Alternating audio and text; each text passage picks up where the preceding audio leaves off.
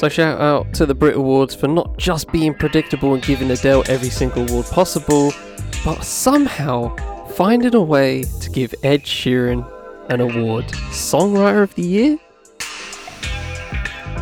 In the words of Public Enemy's Chuck D, bring the noise!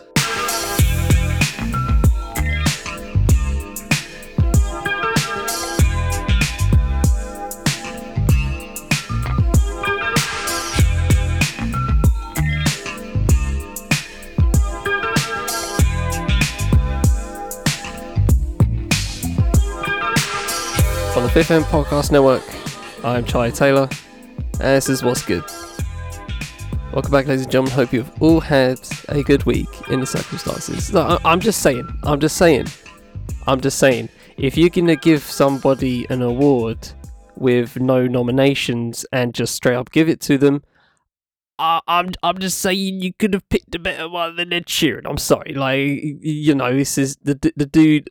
Yeah, I'm I'm being very generalizing, right? Um, and I'm being very very generous in my wording of this. Okay, just know I'm being very generous. I'm being very very diplomatic here.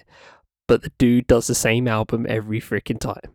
I'm sorry. The the, the songwriting. I'm sorry. The songwriting is just not there. It's it's it's there. It's there, but it's not there. You know what I mean? It's, it's, I just couldn't believe it. I was just like, you know what? Oh my gosh, are we gonna go for, uh, go? Uh, are we gonna have a Brits without Ed Sheeran winning? Oh my gosh, what a what a crazy concept! But no, no, just midway through the show, they were just like, you know what? Let's just shove this in songwriter of the year. Okay, all right, okay, bro. All right, cool, fine. Anyway, apart from that, hope you're doing well. Um, solid week, can't complain. Um, but yeah, you know, just went into February, and I'm honestly, I'm just waiting. This is UK weather thing again. I'm bringing it back. Um, I, I'm, I'm, I'm, I'm gonna be very interested in when the new cycle wants to uh look at the fact that winter has not been bad. Like I hate winter, okay. I but I know when winter's wintering, okay. But guys, it was 10 degrees today. It was 10 degrees. It was 13 degrees a couple of days ago for me. I'm just like, it's mid, it's nearly mid February. It's just, it's we're in the first couple of weeks of February. Like, it should be, it sh- this is the month where should be winter should be wintering. You know what I mean? But I'm not just, just not getting it yet. Just not getting it. I don't know if it's super delayed.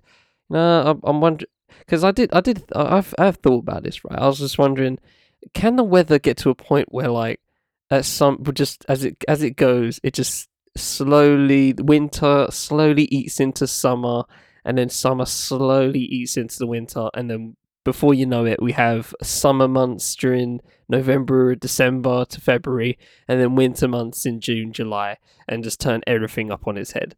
You know i, I just I just wonder if that's if that's actually possible as in planetary climate. I'm just wondering if that can happen. Uh, you know rather not because um that will send so many things out of whack. But um, yeah, yeah, just just a thought, just a just a thought.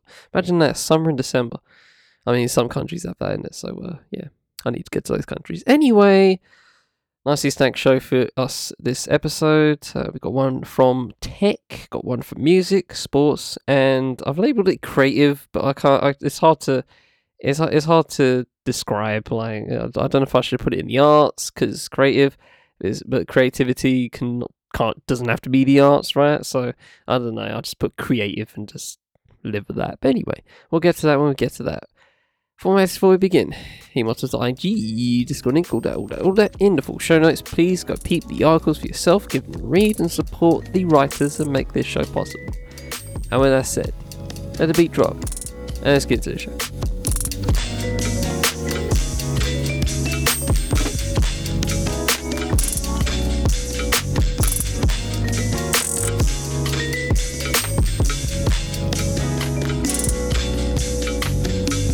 In a week where the Winter Olympics are underway. We'll get to a bit of that um, later on. Uh, Spotify remove over 100 episodes of Joe Rogan Experience after clips of Rogan saying the N word resurface. And shout out to Daniel Ek, CEO and founder of Spotify, who thinks it's fine that you, you, you get to give Joe Rogan one person, one entity, 100 million, and then dole out 100 million to a ton of other uh, minority people, whatever it is. I'm just like, really, bro, really? All right, cool. You think you think that's good, yeah? You think you think you you think you wiped your hands in the situation, guys?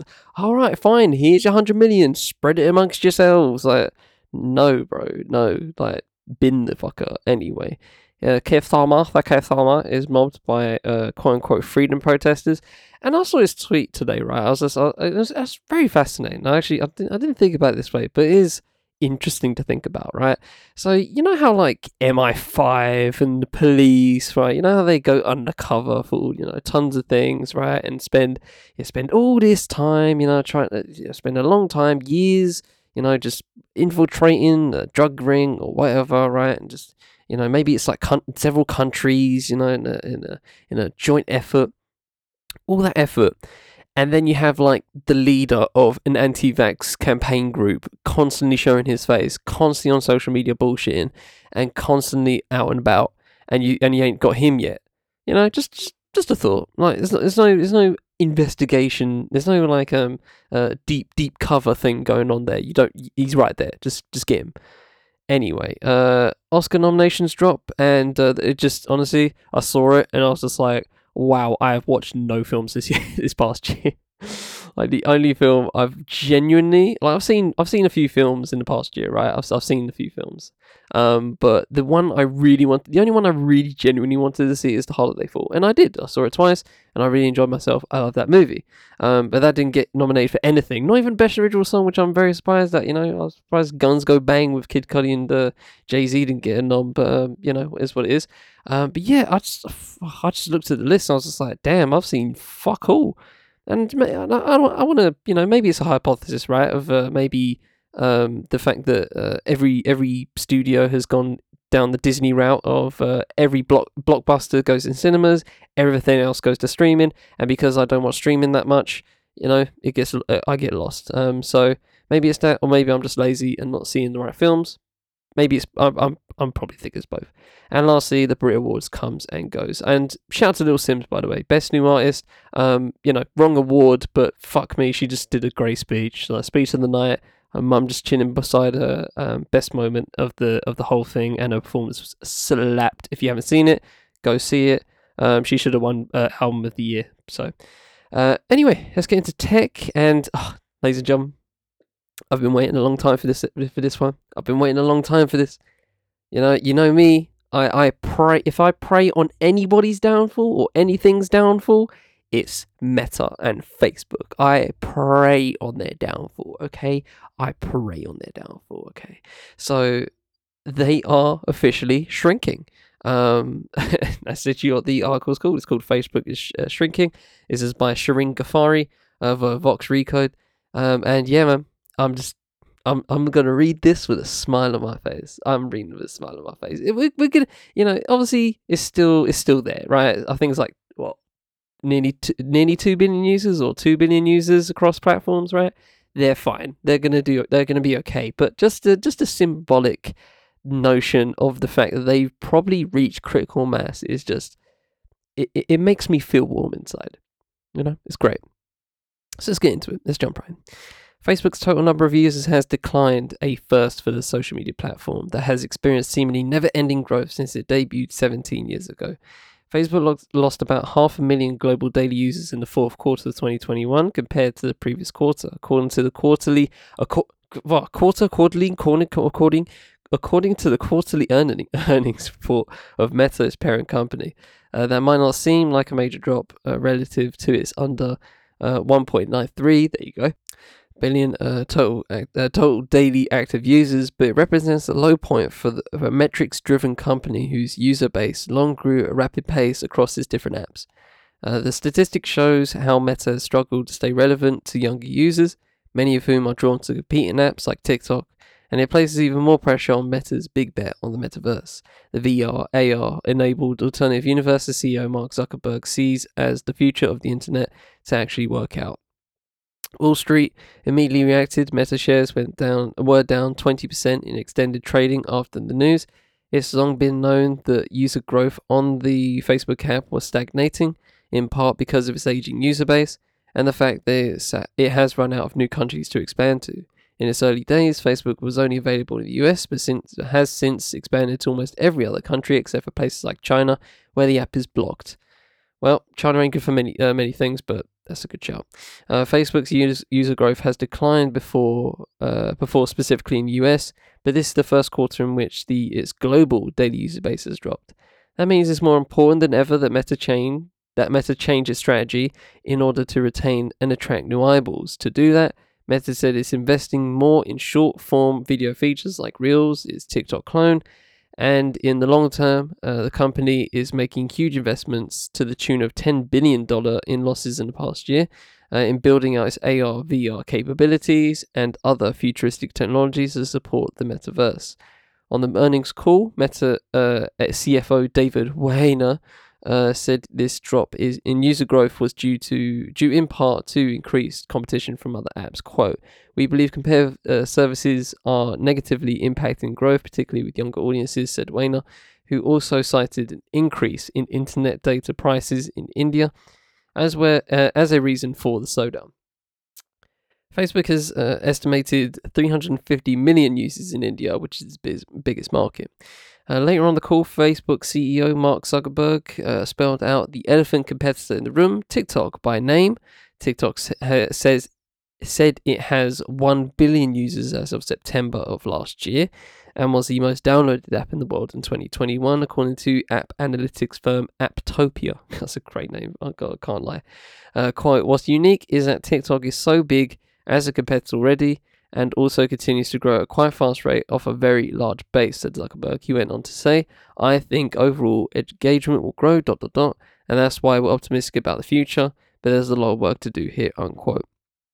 Meta also reported lower than expected profit and revenue growth, which says it, which it says was driven in part by inflation, Apple's new ad tracking privacy restrictions that limit Meta's ability to sell ads. The company is also facing ongoing scrutiny from government regulators around the world over antitrust concerns and content moderation. Break them up. Uh, that's that's me saying that. Uh, despite the drop in user growth and missed targets, Facebook is still making plenty of money. Social media giant earned three, 33.67 billion in revenue last quarter, a 20% increase from the year before.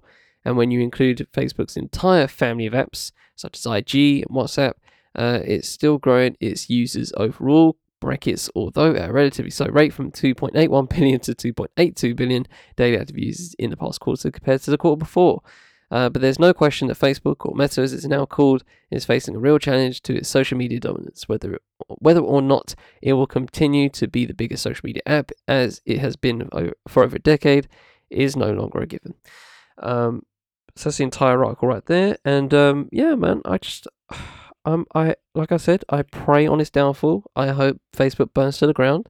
Um, if if you know if you know me, um, if you're listening to this, get off Facebook right now. There's nothing there's nothing of worth for you there. You're just you're just wasting time in your life, and time's the most precious thing we have. Just don't do it. Just don't bother. Get rid of it. Um, Facebook on the other, um, Instagram on the other hand. I mean, I, I, that's just me. I, I, I just, you know, people send me memes, man. People say that's where people that's where a couple homies send me memes. You know what I mean? I, I like to I like to people people are doing. Like I I, I, I can't get rid of it quite yet. I'm gonna get there. But then again, I did see an article recently um, saying that European regulators uh, uh, were like daring Facebook uh, Meta to uh, get to basically not have WhatsApp or uh, Instagram in European countries, and they were like, "Go on, there, we dare you, bro. Go do it." And I know Brit- uh, Britain ain't in the EU anymore, but uh, I hope I, I just I hope that dare um, extends to the UK. I really do. That'd be amazing. Do it for me, bro. Just, just t- if you, if if I can't go on it, I'm not gonna cry. You know what I mean? Um, it is what it is. If that kind of thing happened, I wouldn't cry. I wouldn't lose lose sleep over it. Um, but yeah. Anyway, uh, but yeah, man. I, even though I pray on Meta's downfall, right? I can't. You know, I I've t- I talked about TikTok of uh, last year. Um, that that particular piece, I that particular segment I did, just still shakes me up, man. It just shakes me up thinking about of like how um how they're just poised to just take over. Um, it just seems like inevitability at this point, and that kind of depresses me. That it's just another demons get replaced by an even more efficient demon, and it's just jarring to think about. But anyway, I mean, I'm not gonna be on TikTok anytime soon. Hopefully, never. Um, the quicker I can, the longer I can avoid it, the better um, I feel for my life personally. Um, but you never know. Um, something might force me to just be on it some for some reason. I just I just feel it. I feel it in my bones. Sometimes you know. Sometimes you get into that when you're doing work. You get pulled into that, and you have to do it. And it's just like, oh my gosh, no. Um, but at the moment, I'm t- I'm chilling. It ain't happening uh, right now in this time. So in that case, I'm happy. But yeah, pray on Meta's downfall forever and always. And uh, while you know 2.81 billion to 2.82 billion in its family VEPs, quote unquote, is technically a rise, the fact that Facebook itself is shrinking uh, shows a definite sign that um, that could mean the exact same thing for Instagram. And uh, hopefully, Meta as a whole. Um, this will be a very long time praying of downfall. this ain't gonna happen in a couple of years, but uh, it's a nice symbol. It's a nice symbol I can uh, I can I can wear to my I can put on my chest and uh, and just uh, and just embrace. I love it. I love it. Love to see it.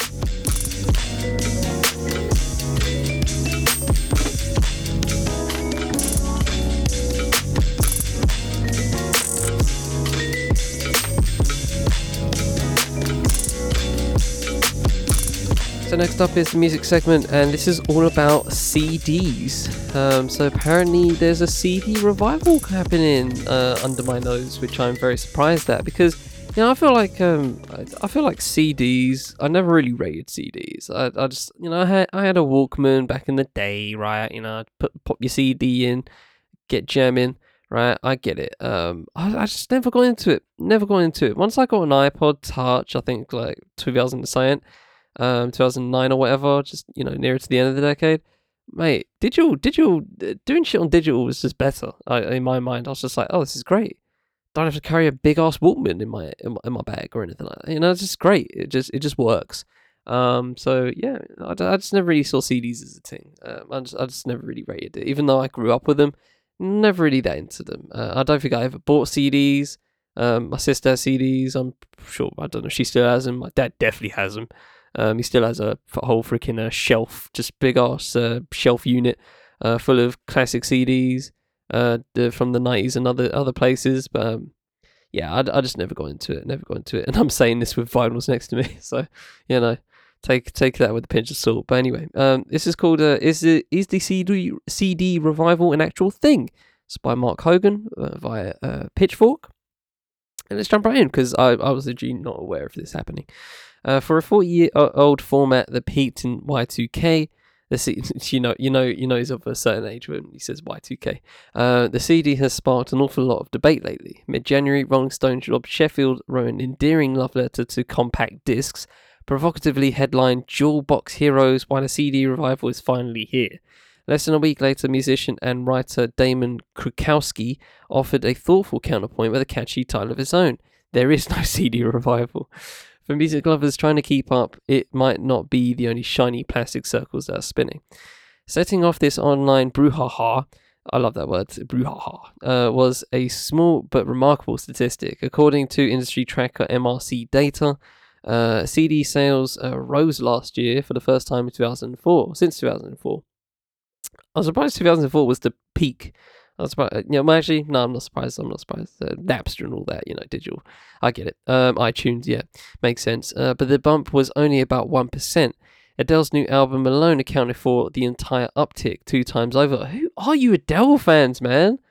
Jeez, man, you don't you don't go hard for this woman. It's actually it's it's it's very I don't know, man. I, I just I just I just don't know. I don't I don't know any Adele fans like that. I really don't. But I guess you're out there uh, accounted for the entire uptick two times over. Up until then, uh, CD sales had fallen for 20 straight years, from an inflation-adjusted 19.9 billion uh, dollars in 20, 2000 to 483.3 million in 2020, according to the RIAA. By comparison, vinyl sales has risen 15 straight years. Uh, total spending on CDs is still less than less than half that of vinyl, uh, let alone streaming, which accounted for 84% of recording industry uh, revenue in the first half of 2021. So as the pandemic continues to hit artists' touring income, uh, and the dominant streamer sides uh, with a shock jock, uh, any pronouncement of a CD revival seems understandably contentious. Clearly, no one is saying that the compact disc will have enough economic force to nearly send a pop star into space.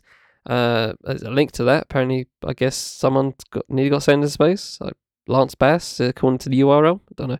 Uh, but record record sellers contracted contacted by Pitchfork maintain the CD sales have indeed been on the rise, and some Gen Z music fans are. Ha- ah, here we go. Gen Z, them lot. Uh, music fans are happy to enthuse about their affection uh, for these once futuristic pieces of plastic.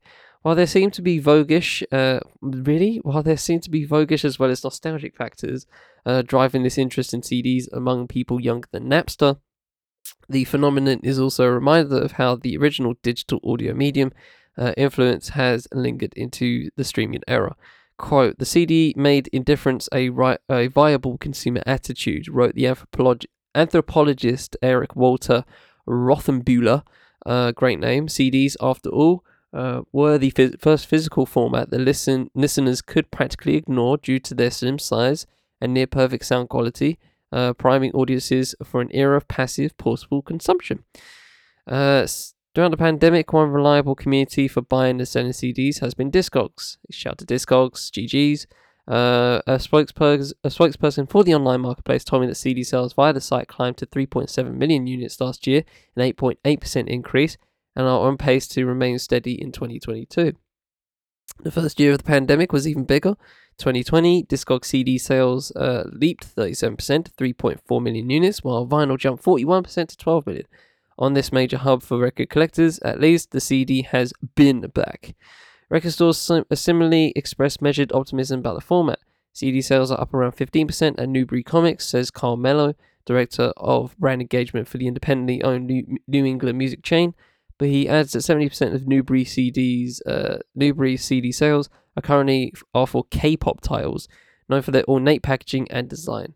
Unsurprisingly, artists who are already huge seem to be doing particularly well. Mello says Taylor Swift's catalog titles are all selling uh, two to five times better than last year, with similar t- uh, increases for Kanye West, Ariana Grande, My Chemical Romance, The Strokes, and other bold-faced names.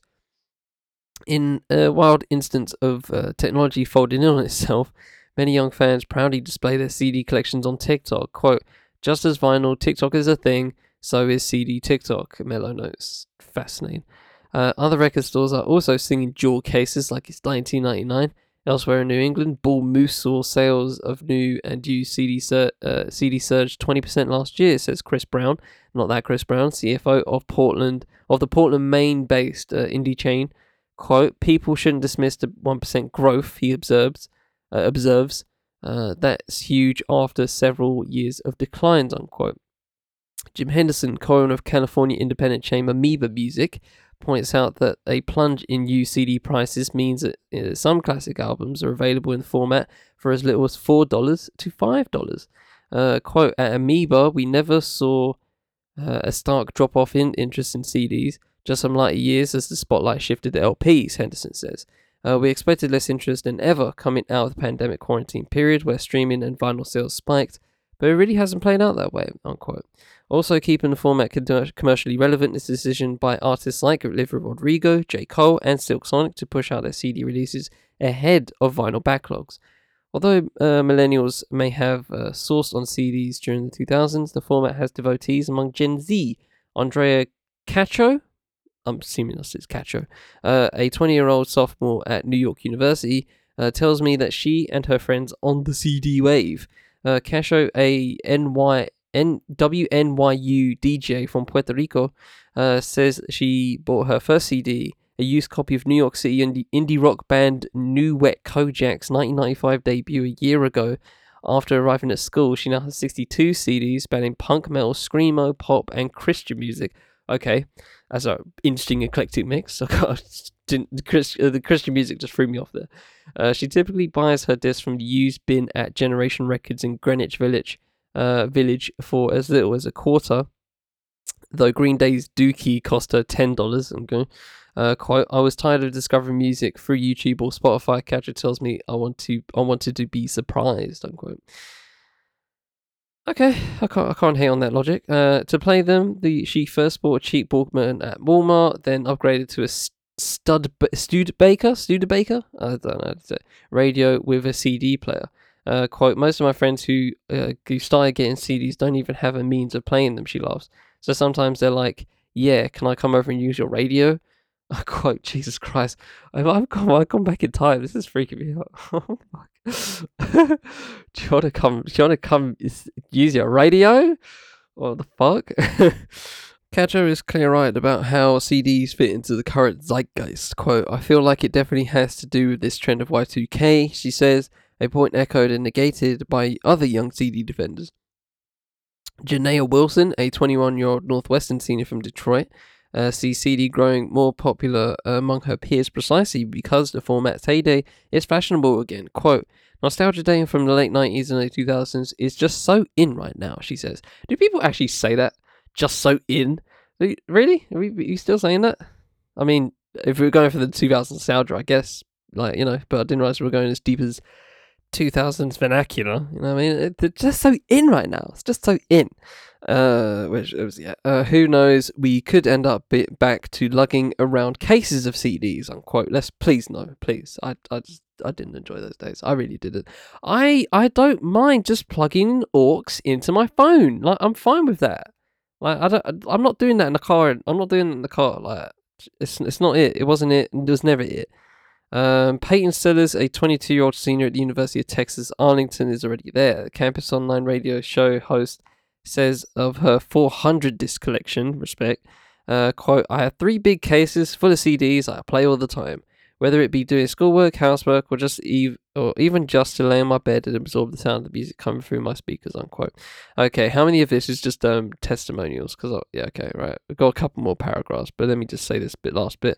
Uh, the common theory that pop culture nostalgia runs roughly in 20 year cycles has long suggested that a CD comeback would happen right about now, despite whatever advantages in technology had come along is a particular novelty in a generation remembering something that perhaps barely existed when they were kids. In 2010, sparked by my own reporting on the small scale resurgence of cassettes, the critic Tom Ewing wrote a brilliant Pitchfork column in which he uh, speculatively imagined a similar reemergence of CD culture years later. A fictitious publication date for Ewing's piece, March 2022.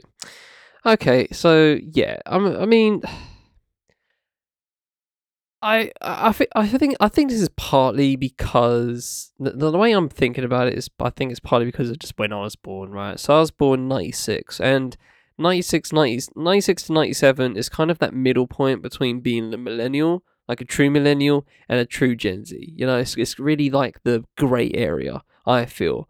Um, you know, so when you're born during that time, you know, you probably you, you had cassettes. I had cassettes, right? I had uh, cassettes of just children's audiobooks, right? Um, but I also had CDs, and obviously I'm living through you know everything going on right now, right? So I experienced a lot of the old shit, um, as well as the new shit. Okay, and uh, you know sometimes uh, you know people older than me haven't been able to get into certain things, right? Um, for whatever reason, and obviously Gen Zers um, have you know, I, I, have they touched a cassette? You know I mean? Just asking that question. I'm answering, I'm asking that, you know, purely objectively with no malice at all, right? So I just don't, I just, again, I never saw CDs as that thing. And I think this is also, now, I will give them respect on this front, okay? Because I, my listening habits are very, I feel like are probably very different than most people. I feel like most people listen to one or two albums still to this day, right? Because um, uh, the three ways, three ways that you people listen to music. I feel um, not in terms of methods, whether it's streaming or CDs, whatever. I'm just saying the three types of li- listeners of music, right? So there's the uh, there's the uh, just playlist listeners where they just put on a playlist and oh I like that song I like that song and they just pick and they, you know just pick and choose songs and you know make playlists based on mood and whatever. They're just playlisters right? They don't listen to albums um, or maybe they do but purely for an exploration standpoint of just what to put on a certain playlist right? They don't actually you know consume the artist that they're listening to. They just like the vibe right um, they may may listen to what on one or two Kendrick songs and that's it, right? So for example, I'm just saying that because I have Kendrick on the left of me, um, his vinyl. Um, so that's one. Um, two is people like me. So people like me that uh, you know have have are fans of certain artists, right? Um, occasionally go back to certain albums, right? But not too many. Um, and are always looking for something new, right? Always exploring, um, always trying to find new artists to get into, right? I feel like that's a that's a particular pe- per- person as well. Um, but then there's the third one, and I feel like there are a lot of people. I know a couple of people like this, right? That have just a set amount of people of artists that they listen to, and they just rinse them to death, till death. Okay, like they have five, maybe I'm I'm being generous, maybe five artists in rotation, right? And they just constantly spin certain albums over and over and over again. I have never been that person, and I'm sure that I'm sure most people are that kind of person, especially if you're older, um, and you all you all you got were vinyls and CDs, and you couldn't, and you've never got into streaming. You only had the opportunity to listen to certain albums, right? You don't. I mean, the only time you listen to singles was when you had the single, um, in vinyl or cassette, or whatever. So, you know, I'm sure there's a lot of people like that and there are young people like that. I'm just not one of those people. Having having a bank of CDs, bro, just get a fucking streaming site. Honestly, like that's just that, and and also this is kind of irritating my um logical side of things, common sense side of things, where I'm just like, if you're gonna if you can have a bank of artists right like that, if you have a a bank, right, of, of, of, many artists that you listen to that may be a fourth per- person, right? If you have like a ton of artists that you listen to regularly on rotation, right? If you have more than five, fuck, just get streaming side, man. Just, just, just do it. I know CD quality is a thing, right? And I guess if you want to go down that route, fine, sure. I'll, I'll, I'll hold my hands up, right? Even though there are places, not named Spotify, that allow that kind of quality, right? but then you also need earphones. And if you have a phone like mine that doesn't have a headphone jack, then you're fucked. And that pisses me off. Bring back the headphone jack. I'll always plant that flag as a uh, semi millennial, uh, always, forever. Um, yeah, it, I, I just, I just can't, I just can't, I, I never liked bank of CDs. Fuck. Imagine carrying that about. Ugh. Oh gosh, no extra weight. No, no way, no way in hell. Just give me my phone just give me just give me like a couple of downloaded albums. Uh, I have a regular rotation I might I usually use. It's just ten hours, right? And I just pick the songs I want there. And uh, if I have uh, albums I want to listen to, I'll probably just listen to and just download them right quick, and then boom, sorted. But that's only off. That's that's rare to to me, honestly. Um, but yeah, I don't know, man. It might be a thing. It might be a revival. Don't know if it'll get to vinyl level. Um, but yeah, all the all the best, all the best, man. If you want to carry big ass CDs about, uh, go for it, man. Just eat eat your heart out. Why not? As long as you're supporting these artists, I can't complain. I'm not gonna I'm not gonna take money out of artists' mouths. That's for damn sure. So get your CD on, get your vinyl on, get it, get your cassette on. Even just just go support artists. I'm I overall I cannot complain.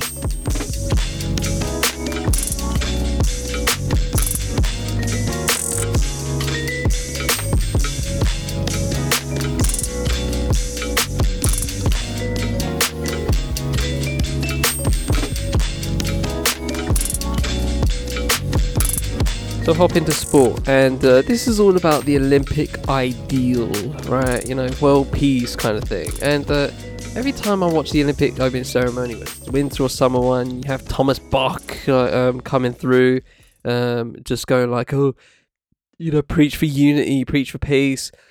I'm just like, that's all well and good, bro. But how about economic peace, where you know you're you're not um, f- forcing countries to you know bend over backwards and pay billions of dollars over fucking nothing? How about that? How about how about like you know lightening up on all that fucking shit?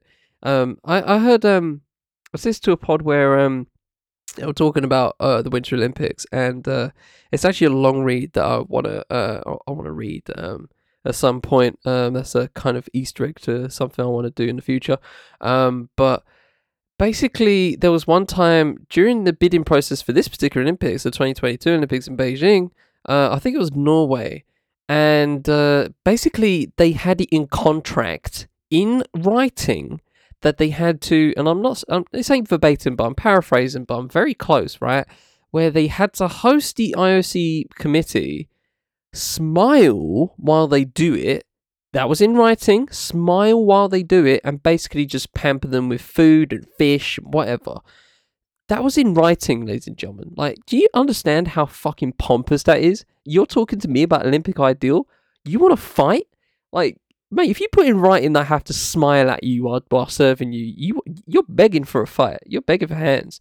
So anyway, that's obviously besides the point, but f- fuck the IOC, basically. Um, so this is called The Olympic Ideals about world peace. The Olympic reality is far from it. Uh, this is by Bryan Walsh uh, from Vox. Um, so yeah, let's just jump right in because I, I just every time I see the opening ceremony, I'm just like, okay, bro, yeah, all right, all right, cool, yeah, I'm sure, world peace, all that. Uh, the Beijing Winter Games that opened on Friday, and uh, uh yeah, side note, Olympics say they don't get political, but they've been political. I, I can't think of any re, uh, any uh, uh, glaring moments at the moment, but it's easy to find. Anyway, let's restart. The Beijing Winter Games opened on Friday are officially the 24th. I can count Roman numerals. Go go for me. 24th uh, Winter Olympics. They could, they could have been the 26th Winter Olympics. As the 26th those who've gotten up there. Thank you. Roman numeral lessons. Thank you. Bryan Walsh. Uh, save for a historical interruption, uh, World War II, which led to the cancellation of the Winter Summer Games in 1940 and 44.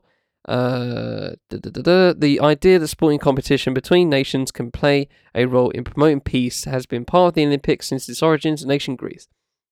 Greek city states that otherwise spent much of their time at war with one another observed, with some exceptions, a truce during the Olympics. I want to know what these truces are, uh, exceptions are.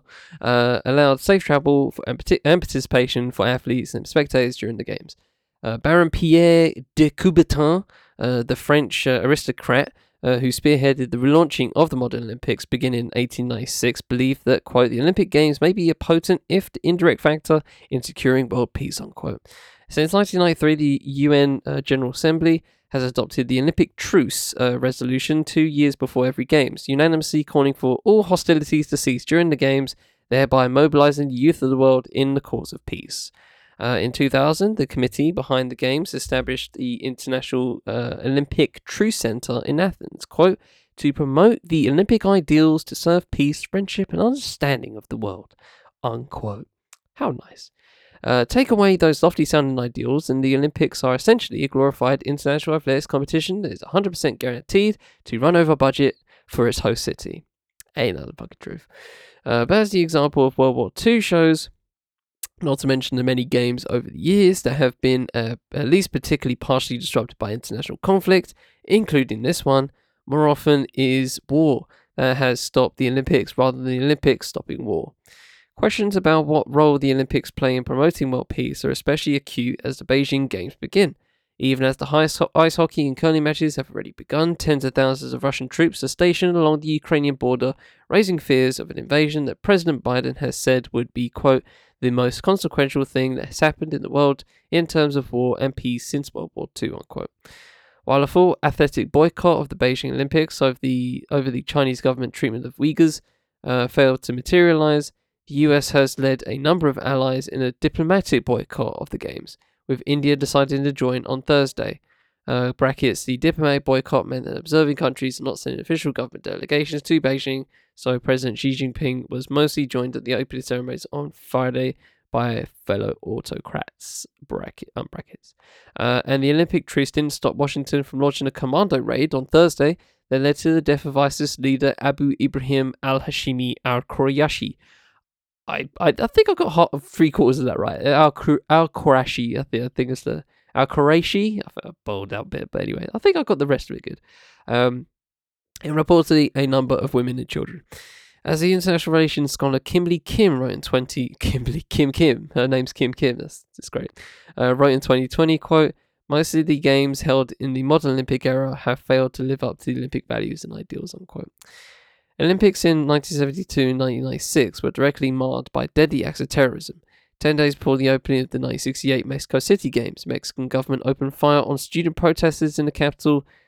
Uh, tell tell tell it's the it's the L's and T's like uh, Jesus, T L Telet Tlatelolco, Tlatelolco Plaza. Okay, uh, leading to the deaths of hundreds of people by some estimates, though the final death toll remains unknown. the 1918-84 Summer Olympics featured alternating full boycotts uh, from the US and Soviet Union, as well as their respective allies. The 1936 Berlin Olympics were explicitly presented as a showcase for Nazi leader Adolf Hitler's vision of Aryan supremacy, uh, though American sprinter Jesse Owens has something to say about that. And the 2014 Sochi Olympics was uh, the, the most expensive in history, were staged in large part to display the strength of Russian President Vladimir Putin. Uh, nor was peace University observed in the classical Olympic Games. City states were only forbidden from invading Olympia, uh, where the ancient games were held, or from stopping an athlete or spectator on their way to competition. Otherwise, warfare often continued during the Olympics. Even the games weren't always safe. Uh, even the games weren't always safe. In 364 BCE, troops attacked the sacred site of Altis in Olympia. Athletes stopped their competition and spectators turned from watching the participants to watching the soldiers. Peace, as we understand it now, was never a goal of the original Olympics. What the Greeks observed during the Olympics was, oh, for fuck's sake, ekecheiria, uh, with, I'm, I'm continue, with more accurately translates to truce. Why?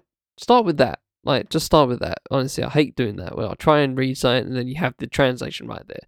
Uh, what the Olympics offered was partial interruption to the normal background of near constant conflict between Greek city states. It, all this is saying to me just how how like constantly at war we were like hundreds of years ago, like just constantly beefing, constant beef. Uh, Pierre de Coubertin's uh, vision uh, that an athletic competition between nations could have helped uh, could help lead to universal peace would have been utterly alien to the Greeks. For all its faults, uh, there have been times when the modern Olympics have played a meaningful role in promoting international peace. In Barcelona in 92, athletes uh, from members of 12 former Soviet republics conti- competed as a unified team taking home more medals than anyone else. At the 2018 Winter Olympics in Pyeongchang, South Korea, athletes from both Koreas marched under a single flag and fielded a unified women's ice hockey team. But that unified team in 1992, oh god, imagine being in that locker room. Anyway, uh, but that unified team 92 uh, included Russia and Ukraine, two countries now on the brink of what could be Europe's first conventional land war in decades. And rel- relations between North and South Korea are arguably worse now than they were in 2018. Even though Olympic ideals played little role in it, the absolute number of war deaths have, has largely been declining since 46, part of a long-term trend in human history away from our violent, often violent past. Uh, but as the nature of global conflict has changed, the ideals of the Olympics, nations in friendly competition seem an increasingly poor fit. What may happen in Ukraine, notwithstanding, uh, conflict primarily occur- occurs not between countries but within them, as world wars are superseded by civil wars and open ended campaigns against non state actors. The Olympic truce has little to, little to say about how the Chinese government is treating the Uyghurs or the civilian, ca- civilian casualties uh, that mount in America's war against ISIS and other terror groups. How nations treat their citizens, let alone citizens of no nation, isn't the purview of Coubertin's uh, heirs, the sport autocrats of the International Olympic Committee. Well, glad someone said it. Sport autocrats in fucking deed. That is an amazing way to word them. Great outstanding. I'm going to use that from now on.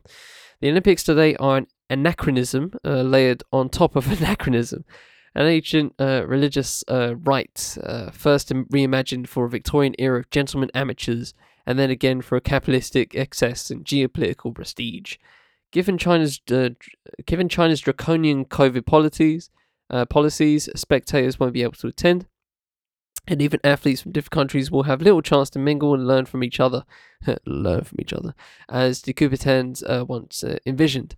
No doubt the athletic performance will be extraordinary at, as they are at every Olympics, but the truth won't hold because there was never never any truce to begin with, and that's pretty much it. Like, just just I don't, I like I I don't I admire the attempt, right? I admire, I admire it. Like as as, as pessimistic I, as I want to be about things when it comes to that, it's like, oh yeah, world peace, all right, mate, yeah, sure, right, cool, cool, bruv, cool. Um, it's just the, I, what else, you know? Like if you're gonna, I think it's the pussyfooting for me, right? Where it com- where it comes to like all of the times where um, the IOC just stay silent about things. they didn't. They ain't saying. They Thomas Bach ain't saying like you know free the fucking Uyghurs uh, free the homies, like um, you know, during the freaking uh, opening ceremony, right in Xi Jinping's uh, wheelhouse. That ain't happening. Okay, that's not happening. I think it should happen, and I would applaud if it happened, but it didn't happen. It is what it is. I get it, right? But you've done it before. Like you've done the politics thing before. So what? What? Why? I don't know. Like, because I, I mean, it's kind of like a symbiotic relationship, right? There's increasingly less and less countries willing to host an Olympic Games. I'm surprised it hasn't already stopped. Um, ladies and gentlemen, know this: China beat Kazakhstan. Kazakhstan was going to be the uh, tw- was going to be the host of the 2022 Olympic Games. China doesn't have any snow. That's how. That's how. and because Kazakhstan was also beefing uh, uh, civilly um, in inside their own nation, they gave it to China, right? Think about that. They they picked a country with no snow. They're desperate, okay? They're desperate to pick to have a country uh, uh host their Olympics. In, slowly, slowly but surely, there will be less and less countries to to to, to host them. The summer, I think, is a little bit different. Um, you know, we have Paris coming, we have LA coming. I think uh, I forgot what uh, place in uh, Australia it was. Um, Brisbane, Adelaide, I forget. Um, but yeah, th- you know, they're they're they're three major countries right there. Australia, France, U- US. Like that's that's good. That's good. So you know, the next ten years of Summer Olympics are pretty much solid, right? I, you know, can't complain. But I mean, man, it's gonna get worse and worse, man. It, it, it, uh, as long as uh, as long as the Olympics keep bullshitting, um, of doing this, of, of, you know, just asking constantly, you need to you need to foot the bill, foot this bill. Here's this bill for for plenty of stadiums that you will never need for the rest of the time. Like, do you know that one of them, one of the stadiums in Brazil is now a bus depot? Imagine that. F- fuck, fuck me, man. It's crazy. At least, uh, I mean, at least, uh, at least the UK managed to flog the uh, uh, Elizabeth, Queen Elizabeth Stadium uh, to uh, was it West Ham? Yeah, it was West Ham. Um, you know, at least they managed to flog it. Um, for other and you know it does other things as well. Host athletics now and again. Like it's cool, but damn man, like Velodrome, I, I think that's gone. I don't know if that even exists here anymore. Um, it's just unnecessary. Like, why are you forcing people to build shit? So anyway, I'm getting past the point. The Olympic ideal is kind of just, just really complicated and just stupid in some in a lot of ways. It's it's utopian it's clearly utopian idea, but the fact that you know they they you know preaching this world peace, man, world peace, please, world peace, is bollocks. It, it, it's just it's just bollocks to be honest.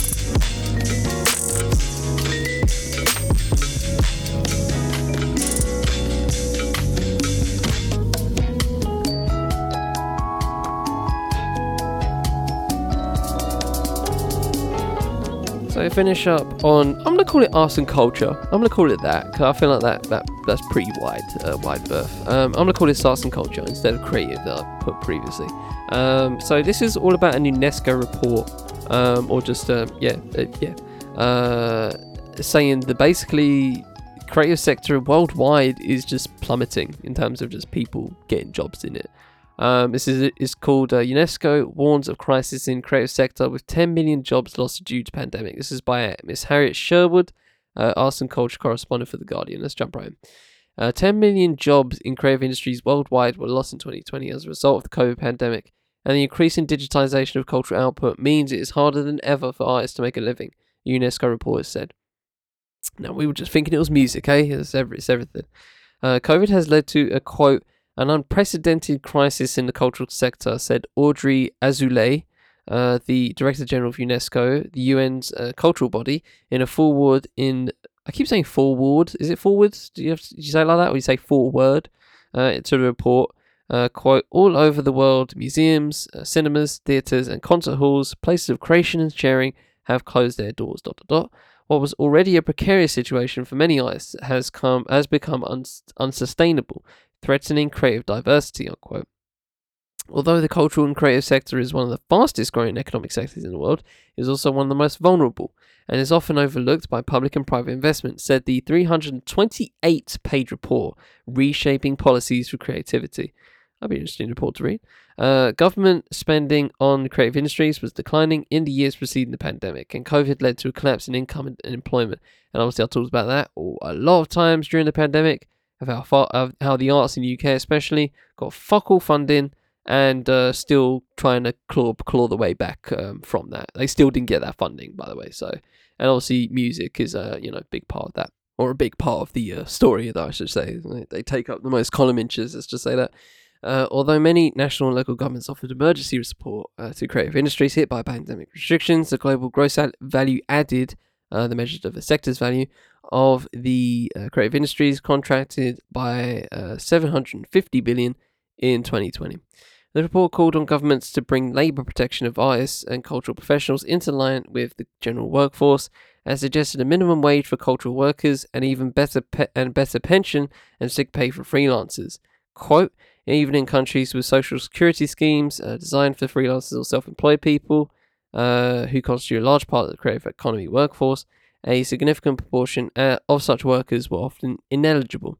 Uh, since the pandemic again began, another quote, digitalization took a front seat, dot dot dot, as it became more central to creative, uh, creation, production, distribution, and access to cultural expressions. As a result, online multinationals consolidated their position and inequalities in internet access became more significant. Unquote. Uh, for most artists, the digital environment did not provide enough income to support a professional career. Action was needed to address the streaming value gap, uh, the disparity between the value that streaming platforms extract from content and the revenue generated by those who create and invest in creation. Ernesto Ottone, uh, uh, UNESCO's Assistant Director General for Culture said, "quote A basic paradox has emerged whereby people uh, people's global consumption of and reliance on cultural content has increased. However, at the same time, those who produce arts and culture find it increasingly difficult to work." When have I heard that before? Oh yes, me saying that several times over the past two years. Another quote we need to rethink how we build a sustainable and inclusive working environment for cultural and artistic professionals who play a vital role for society the world over. Unquote. Oh, God, that's refreshing to hear. That's refreshing to hear that I'm fucking right. Who knew? Uh, on the upside, many artists and cultural professionals have, quote, seized the opportunity, opportunity of the rise uh, of niche streaming services to develop innovative projects in the digital sphere, unquote.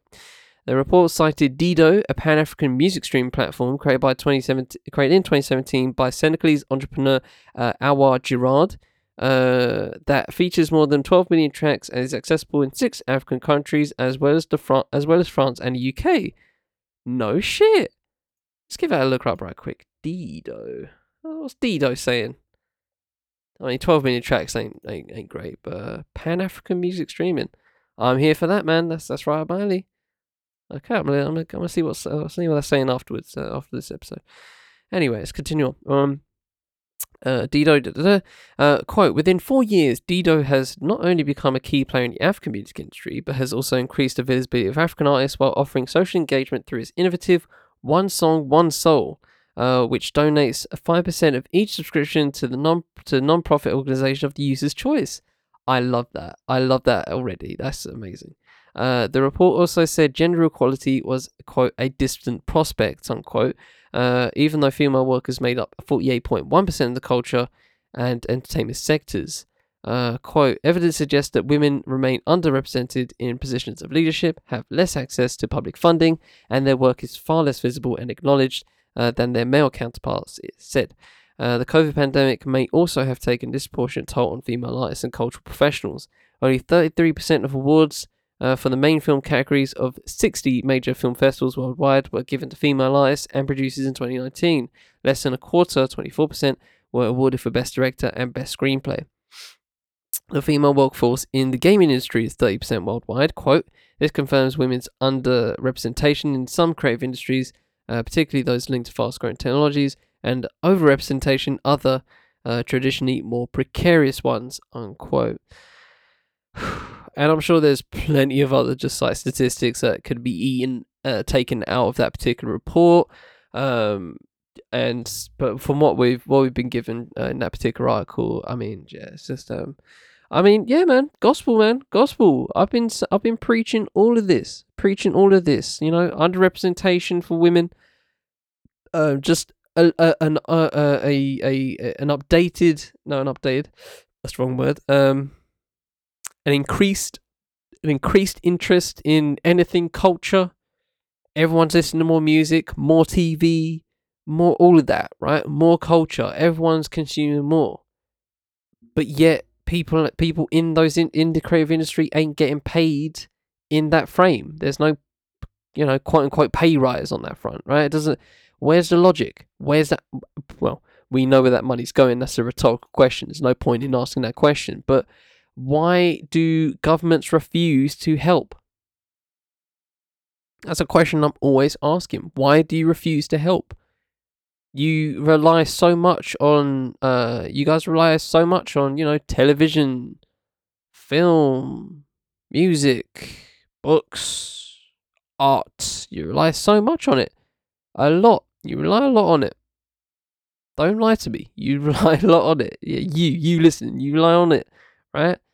But are you? you know, I'm not, and I, and this is what I'm saying, right? I don't. I mean, I think we can do more as consumers, right? As a general uh, public, uh, worldwide public service, right? Uh, we could definitely, uh, you know, pay more on the subscription front and I feel uh, I feel like uh, you know in terms of paying artists, like we literally just talked about CDs. Fuck it, go buy some CDs. Do it. Just go buy some CDs. It help. It helps dramatically for uh for uh, well, this is on the music front for artists, right? Go buy a DVD. Go buy a Blu-ray. Go for it. Go buy a hard copy. Right? Put money in uh in artists' pockets, especially independents. Don't be just don't be just getting the same. Don't be just getting Marvel films. What's that gonna do? put more in Marvel's pockets. What do you fucking do? They're fine. They're fine, right? I'm talking about these independent films. I'm talking about these independent collectors, right? You know, I'm talking about these uh, uh these these little known streaming streaming sites. There's plenty of them. I didn't know D- uh, Deedo existed. I genuinely didn't. But I'm gassed it exists. I really am. I'm gassed that this place exists right now. It, it's it's sick to think about. A Pan African music streaming site. I am fucking here for that here for all of that. Okay, and variety is good, ladies and gentlemen. I think there's a I think there's a uh Kweli TV. I forget what it's called. Um, there's a there's a there's a there's a Pan African streaming site as well. I'm gonna see what let's see if it's Kweli TV. Uh, yeah, Kweli TV. Uh, that exists, right? And you know, uh, yeah, interactive streaming platform that shares the African diaspora experience through dope, undiscovered uh, documentaries, film, web shows, children's programming, news, and more. I'm here for that. All for that and I'm sure there's plenty of others. I'm I'm, plenty, I'm sure there's uh, even people were so searched for Cine Latino. I'm sure I'm sure that's a thing, right? Uh, I'm, sure, there's plenty of uh, different, uh, you know, just small, uh, independent or just um, you know, fledgling uh, places like this, right? Don't doesn't have to be Netflix all the time. Doesn't have to be Amazon Prime Video all the time right? And I'm saying this is a person that gets drowned, that has already drowned from the freaking streaming wars. I just don't care anymore. There's too many, way too many, right? But damn, guys, just, just support some independence. Just support some independence. That's my that's my plea right now. Support some independence because that's the only fresh plea I can give. Because everything said in that article, I have said several freaking times over the past two years. It's all gospel to me. So the only thing I can give you at this point is just support independence, you know, independent business, uh, independent uh, content creators. I hate that term, but you know it is a thing. I have to live with that. It's a thing. Uh, independent content creators, right?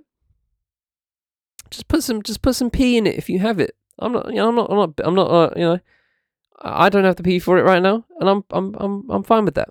It is what it is, right? I don't have to pee for it right now. I don't have to pee to support everybody I want to support right now. Uh, but when I get to that point, you best fucking, you best fucking believe I'm going to. I, I I'm ready. I'm ready to do that. I'm ready to just pump some pee into the people I rate and the people I love listening to, the people I love interacting with, the people I love watching, uh, and and consuming their art, whatever it may be. I'm here for that. I'm ready for that. When the time comes when I have the pee for it, I'm going to do that. I just wonder whether you will do the same. And also, whether these governments will actually pull their finger out and actually support this because Jesus Christ, if cultural diversity creators, oh my gosh. Ooh, that's for another. That, you know, that's for another podcast. That's for another podcast. I'll, you know, if there's another article that will that will do that for me, I'm here for that, and that'll definitely be read by me. But until, but until then, I'll leave it at that. Ladies and gentlemen, from the Fifth Element Podcast Network, I've been to say this bit more good. Intro music has been Too Much by Vanilla. Thanks to Chill Records for being to use the track. You can you can find both of their links in the full show notes. Thanks to Nappy Hire for the charismatic interlude uh, for the interlude. You can also find his link in the full show notes. And with that said, hope you all have a good week. I shall always try and do the same. Until next time, take it easy, ladies and gentlemen.